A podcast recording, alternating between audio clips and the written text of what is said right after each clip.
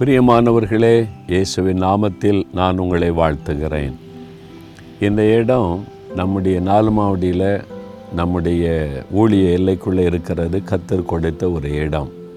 இங்கு தான் தேவனுடைய கூடாரத்தில் திறப்பின் வாசல் நடத்துவதற்கு முன்பு இந்த இடத்துல தான் பந்தல் அமைக்கப்பட்டு இங்கே தான் கூட்டம் நடைபெற்றது. முப்பதாயிரத்துக்கு அதிகமான மக்கள் கூடினதுனால இடம் போதாதனால தான் தேவனுடைய கூடாரம் அந்த இடத்தை கொடுத்து தேவன் அங்கே கொண்டு போனார்.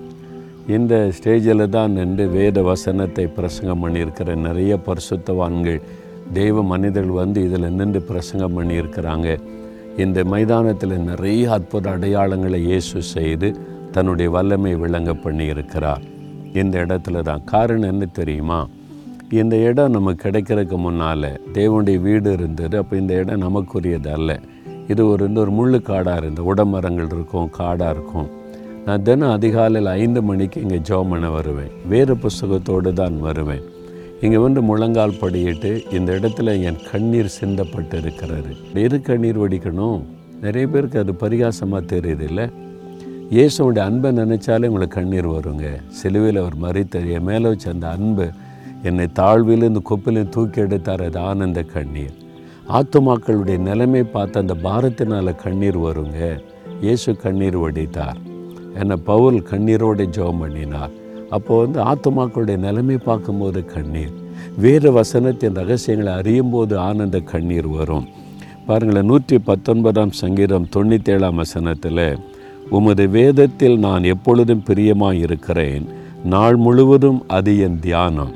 உம்முடைய வேதத்தில் நாங்கள் வரும் ஜெபிக்க வரும்போது அதிகாலையில் இருட்டாக தான் இருக்கோம். ஆனால் பைபிளோடு தான் வருவேன்.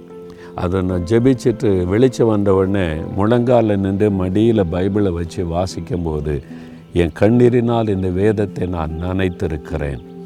ஏன் ஏனென்றால் இந்த வசனத்தை நான் ரொம்ப நேசிக்கிறேன். இயேசுவை எந்த அளவு நேசிக்கிறேனோ அவ்வளவு இந்த வசனத்தை நான் நேசிக்கிறேன்.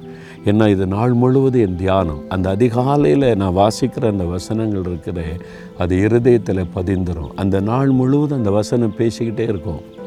நீங்கள் வேலைக்கு போனாலும் நடந்து கொண்டு இருந்தாலும் எங்கே போனாலும் அந்த வசனம் உள்ளத்தில் பேசிக்கிட்டே இருக்கும். நாள் முழுவதும் தியானம். இந்த வசனத்தை வாசித்து நல்லா தியானித்தாலே உங்களுடைய கண்ணில் கண்ணீர் வரும்.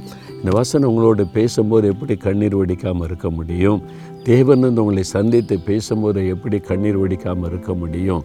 அதெல்லாம் அனுபவித்தவங்களுக்கு தான் தெரியும். அந்த அனுபவமே ஒரு அலாதியான ஒரு மகிமையான ஒரு அனுபவம். ஆண்டவுடைய பிரசன்னத்தில் களி கூறுவது. அதனால் நீங்கள் வேத வசனத்துக்கு அதிக முக்கியத்துவம் கொடுக்கணும். நீங்கள் டெய்லி வாக்கு வித் ஜீசஸில் பிரதர் ஒரு வசனம் சொல்கிறாங்க அது போதும்னு இருக்கக்கூடாது. இதை பார்க்குறதுக்கு முன்னால் ஒரு மணி நேரமாவது நீங்கள் தனி ஜபம் பண்ணி இருக்கணும். அதில் பதினைந்து நிமிடமாவது முழங்கால் வசனத்தை வாசிருக்கணும் சரியா?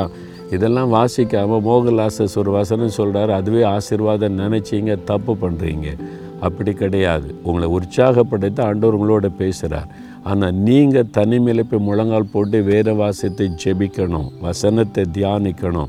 இன்றைக்கி தியானிச்சிங்களா? இல்லையா? தப்பு பண்ணுறீங்க அது ஒரு பாவம் நீ உணரணும். சீரியஸாக எடுக்கணும். தினம் அதிகாலையில் எழும்பி அஞ்சு மணிக்காவது குறை. சிலர் மூணு மணிக்கு எழும்பி ஜெபிக்கிறாங்க தெரியுமா? மூணு மணிலேருந்து நான் அஞ்சு மணிக்கு தானே சொல்கிறேன் ஒரு ஒரு மணி நேரம் முதல் ஒரு மணி நேரத்தை ஆண்டவருக்கு தந்துடணும். சரியா?